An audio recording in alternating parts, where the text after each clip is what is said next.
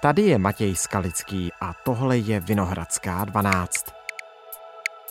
Ministerstvo financí navrhlo vládě na příští rok státní rozpočet se schodkem 252 miliard korun. Zmírnit propad státních financí má vládní úsporný balíček. Hrubý domácí produkt se podle nového odhadu ministerstva financí za celý tento rok sníží o dvě desetiny procenta. Příští rok by se ekonomika měla vrátit k podstatnějšímu růstu. Ministři plánují s šéfem státní kasy jednat i během září. Opozice je už teď velmi kritická. Asi 300 letos a asi 250 miliard příští rok. Schodek státního rozpočtu se má zmenšovat. Ekonomika zatím stagnuje.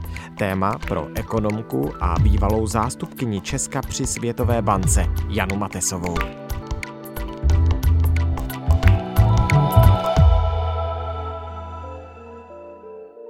Dnes je pondělí 4. září.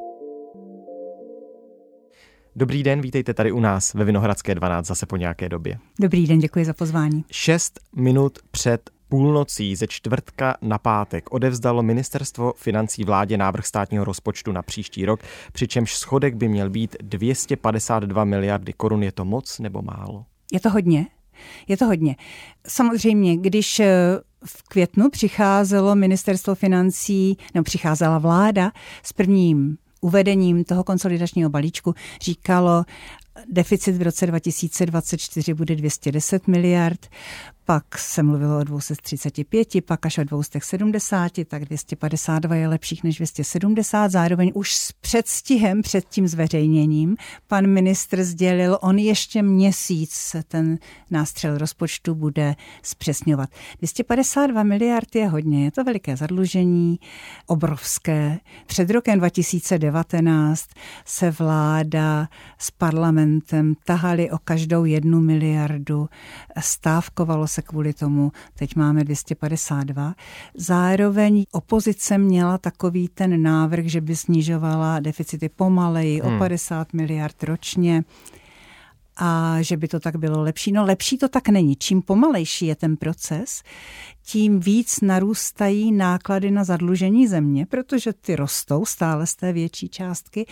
Při poměrně vysokých úrokových mírách každý rok tam eh, teď ubývá tak 20-30 miliard v budoucnosti to bude více, čili to je každý rok 20, 30, 40 miliard, které stát bude muset zaplatit a přitom z toho žádnou veřejnou službu neposkytne. Čili čím rychleji se odstraní ten strukturální deficit, který máme ve výši 220-250 miliard momentálně a to je deficit, ze kterého ekonomika nevyroste.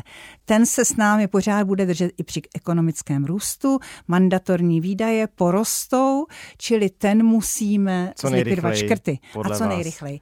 Ale teď pryč. vlastně ten návrh rozpočtu je na té úrovni, co navrhovala opozice, 50 to miliard ročně. Teď chci říct, ono to bude o 40 miliard oproti tomu letošnímu schodku, který stále má být kolem 300 miliard korun, lehce pod. Na druhou stranu, když mluvíte o tom, že to zadlužení je stále vysoké, měli jsme tu schodky v minulých letech. Já vím, že covidových, ale byly tu 360, 420, 367, tak není těch 252 odhadovaně vlastně docela úspěch i s ohledem na to, že někdy ještě letos na jaře mohlo to být těch 270. To byl taky nakonec stanovený strop pro ten deficit. Tak není to úspěch i pana ministra Staňury, že to je jenom v úvozovkách 252? proti tomu, co to mohlo být, nebo kdyby náhodou zohlednil návrhy opozice, tak to nebylo 252 miliard eh, ani v tom návrhu, ale bylo by to třeba zase 400 miliard. Hmm. Nicméně je to hodně, pořád je to hodně, prostě nemůžeme se ukolébávat tím, že je to jenom další 26 tisíc na každého obyvatele Česka, včetně novorozenců. Pojďme se podívat trochu blíže na ten rozpočet, ale připomínám, a vy jste to sama říkala, že škatulata, hejbejte se, bude celé září, než to půjde eh, finálně odklepnuto přes vládu, eh, tak díval jsem se, že ministerstvo obrany dostane mnohem víc peněz, asi 150 miliard, to je rozpočet o kolik? 35% vyšší. Mm-hmm. Je to samozřejmě kvůli tomu závazku 2% HDP výdajů na obranu. Jak to hodnotíte? Kdo kvůli obraně přijde o peníze?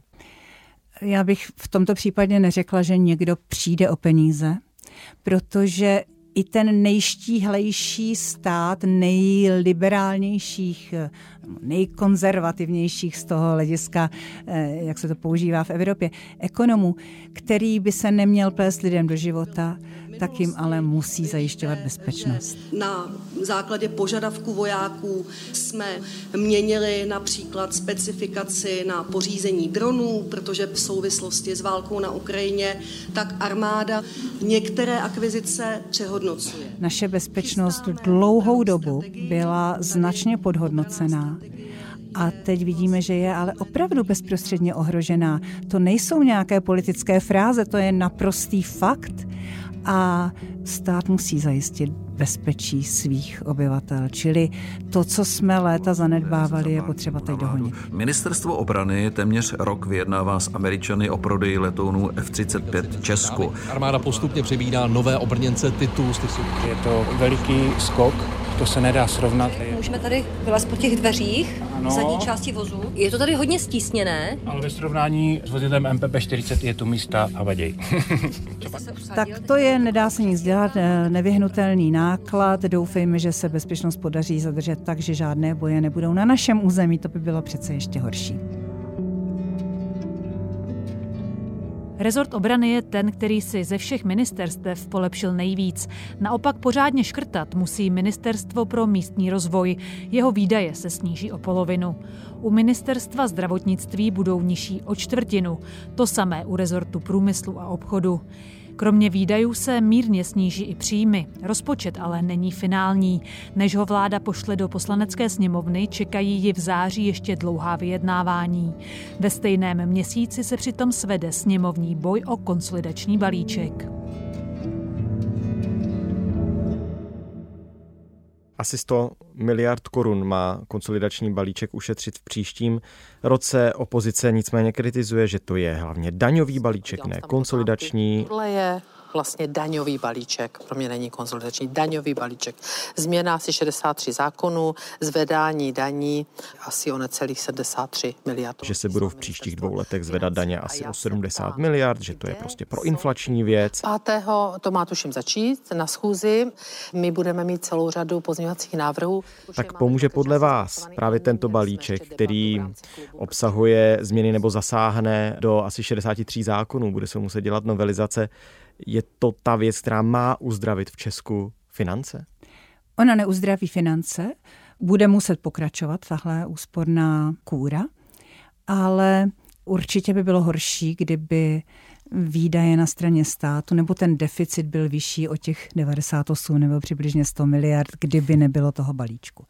Ano, můžeme říct, stačilo dodržet to, co původně ústně bylo slíbeno a co bylo v důvodové zprávě, když se eh, schvalovaly daňové změny na konci roku 2020, návrh předložený hnutím ANO a podpořený ODS a SPD, to, čemu se populárně říká zrušení superhrubé mzdy.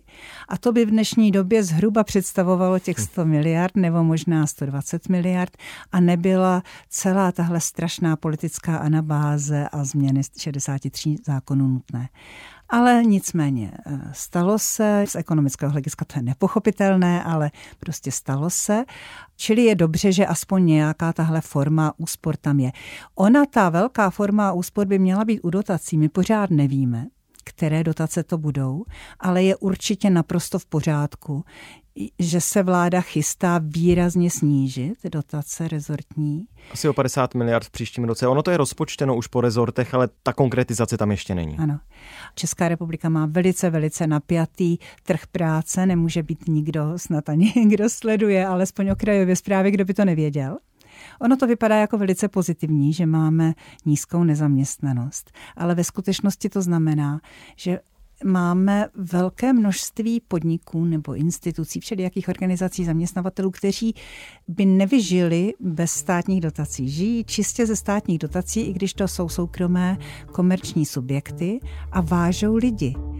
To není tak ve většině případů, že by jejich zaměstnanci byli nezaměstnaní ve chvíli, kdyby ty instituce nedostávaly dotace a tedy museli zavřít. Oni by e, přešli těm jiným zaměstnavatelům, kteří mají perspektivy růstu a zoufale hledají pracovníky, které na tom českém trhu nemohou najít. Takže dotace velmi brzdí českou ekonomiku.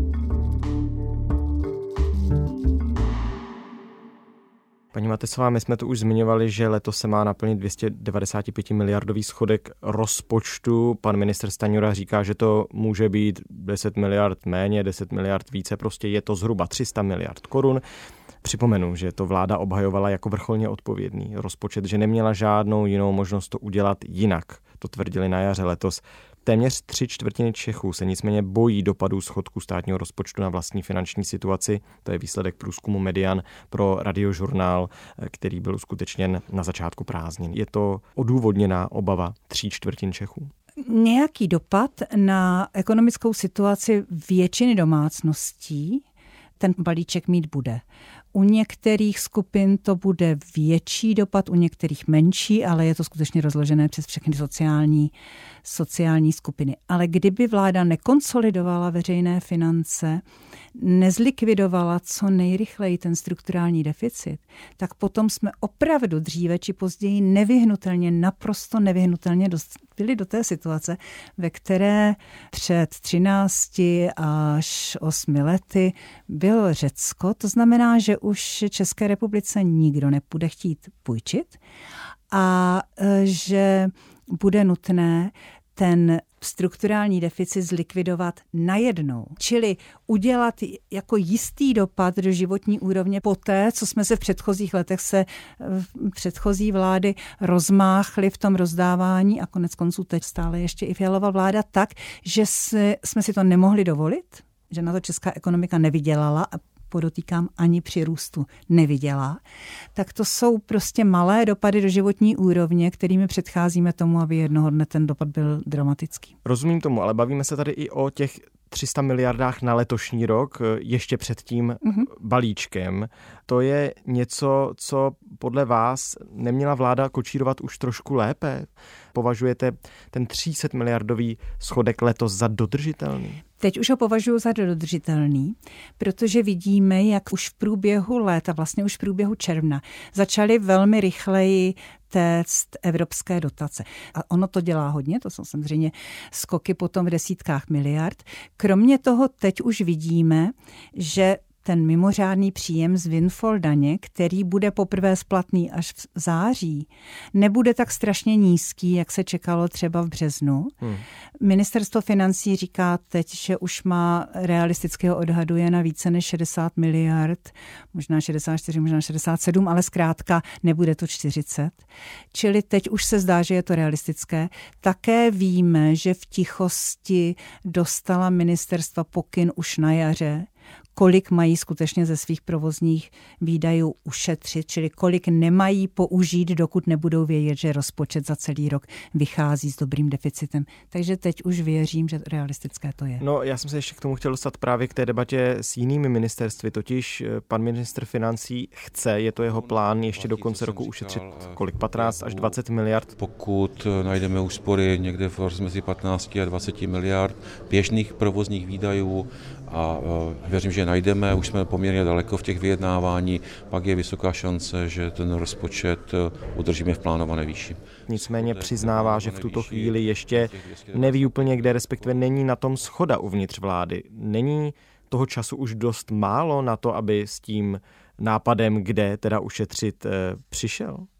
Pokud by ministerstva i přes tu neschodu neměli už vymyšleno, kde zatím ty peníze neutratí. Čili pokud by postupovali tak, že a slyšíme, že možná budeme muset šetřit, tak rychle uzavřeme smlouvy, abychom všechny naše výdaje už měli pod smlouvou a nemohli škrtat. Pokud k tomu přistoupili takhle, tak samozřejmě ty peníze nenajde. Pokud mají, ale přece jenom počítají s tím, že možná budou moc, muset část těch svých rozpočtů na výdajové straně nevyužít a jenom není schoda, jestli to udělají, anebo jestli ještě by případně ty peníze ve zbytku roku vyplatili, eh, tak tam si myslím, že pořád naděje je. Pojďme se ještě pobavit o jedné věci, totiž stagnace české ekonomiky. Meziročně je tu pokles o čtyři desetiny HDP eh, oproti prvnímu kvartálu, v tom druhém o jednu desetinu růst, ale to je prostě stagnace. Eh, to jsou čísla před pár dny zveřejněna Českým statistickým úřadem. My máme velmi vysokou inflaci, strašně vysokou inflaci. Myslím, že všichni ekonomové v Česku doufali, že nikdy se nemůže stát, že bychom na takováhle čísla došli.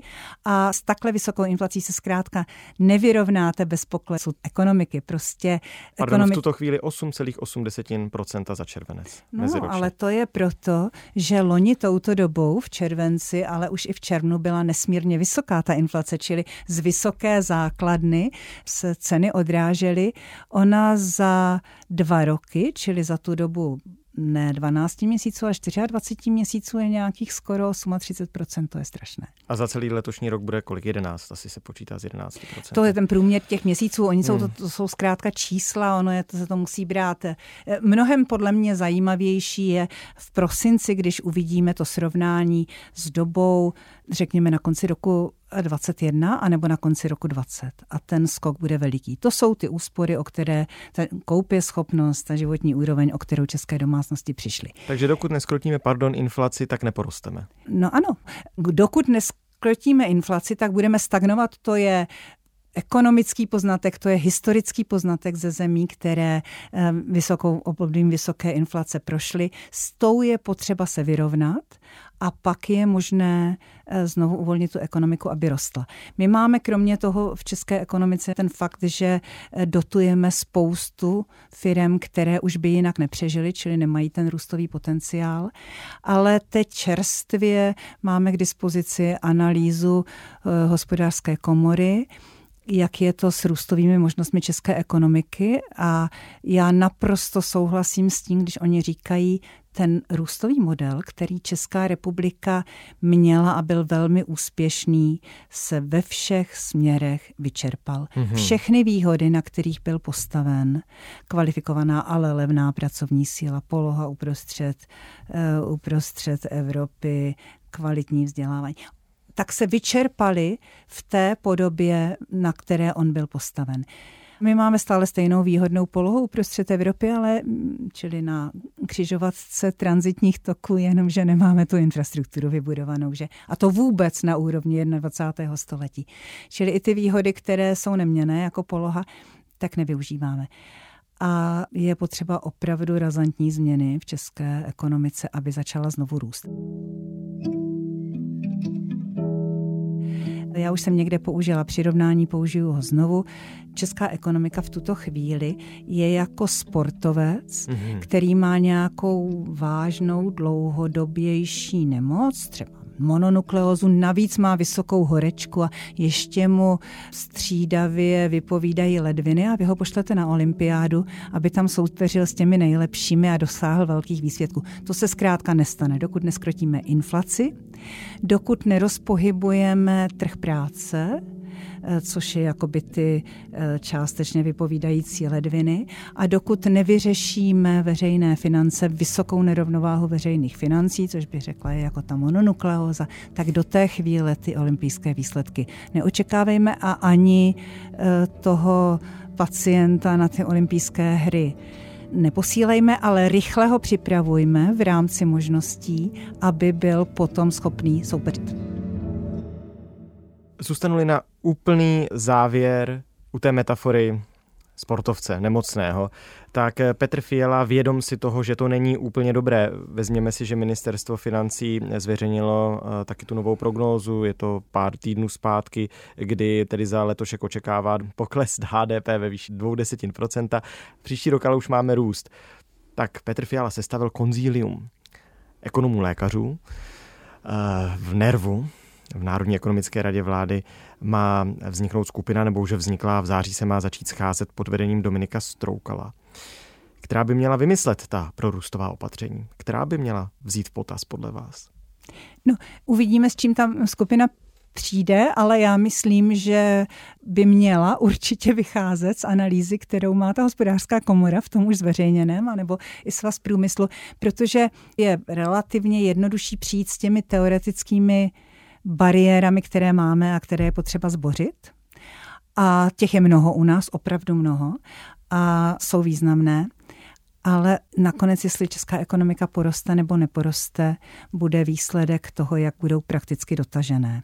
Čili tam je opravdu hodně potřeba vidět, kde ty opravdové problémy na úrovni českého výzkumu a na úrovni českých služeb, výroby, kde jsou. Chápu, Č- ale jeden bod, kdybyste měla zmínit aspoň jedno jediné opatření, co je za vás to zásadní?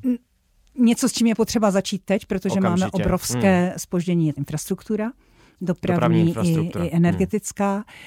Je potřeba se podívat na trh práce. Německou ekonomiku na začátku tisíciletí neobyčejně rozproudilo, nakoplo, když zavedla reformy trhu práce. U nás já si nedovedu úplně představit, že někdo by byl, že odbory by byly ochotné přijmout takováhle opatření, ale my je potřebujeme. Česká republika potřebuje zase to širší problematika, ale potřebuje významnou redukci obcí. To se mm. může zdát, že to nesouvisí s růstem. Velmi to souvisí s růstem. Velmi to souvisí to... vlastně úplně se vším. Úplně se vším. Tak to máme tři body, dopravní infrastruktura a energetická, takže vlastně čtyři. Uh, trh práce a množství obcí. Regulace, potom celá ta regulace u nás je obtížné vůbec mm. začít podnikání, byrokracie obrovská úplně ve všem, získat povolení na cokoliv je obtížné. Daňovou soustavu máme jednu z nejhorších, nejkomplikovanějších ve vyspělém světě. Stavební řízení Dosud jsme měli na úrovni Černé Afriky, na úrovni subsaharské Afriky, což tedy je opravdová ostuda. A máme například ze všech investorských, takových širších mezinárodních investorských šetření vyplývá, že u nás je nízká předvídatelnost obchodního práva, obchodních sporů. Když firmy přijdou do obchodních sporů, nevědí, jak to dopadne, zákony se soustavně mění, jsou nepřehledné a řízení trvají tak dlouho, že mezi tím se mění i vedení v těch firmách a lidé nemají už tu paměť, jak to celé vzniklo, ale mění se taky ty soudní senáty. Eh, čili tohle je i na straně obchodního práva obchodních sporů velký blok. Tak vám moc krát děkuji, že jsme o tom mohli společně mluvit. Děkuji za pozvání. Naschledanou. Tohle už je všechno z Vinohradské 12, z pravodajského podcastu Českého rozhlasu. Dnes s ekonomkou Janou Matesovou, bývalou zástupkyní Česka ve Světové bance. Bavili jsme se o tom, jak je na tom česká ekonomika. Vinohradská 12 má nachystanou na tento týden sadu dalších témat, pozveme další hosty a jejich pohledy, názory a informace, které mají, uslyšíte v jakékoliv podcastové aplikaci na webu iRozhlas.cz i ve vysílání Českého rozhlasu Plus. Naslyšenou zítra.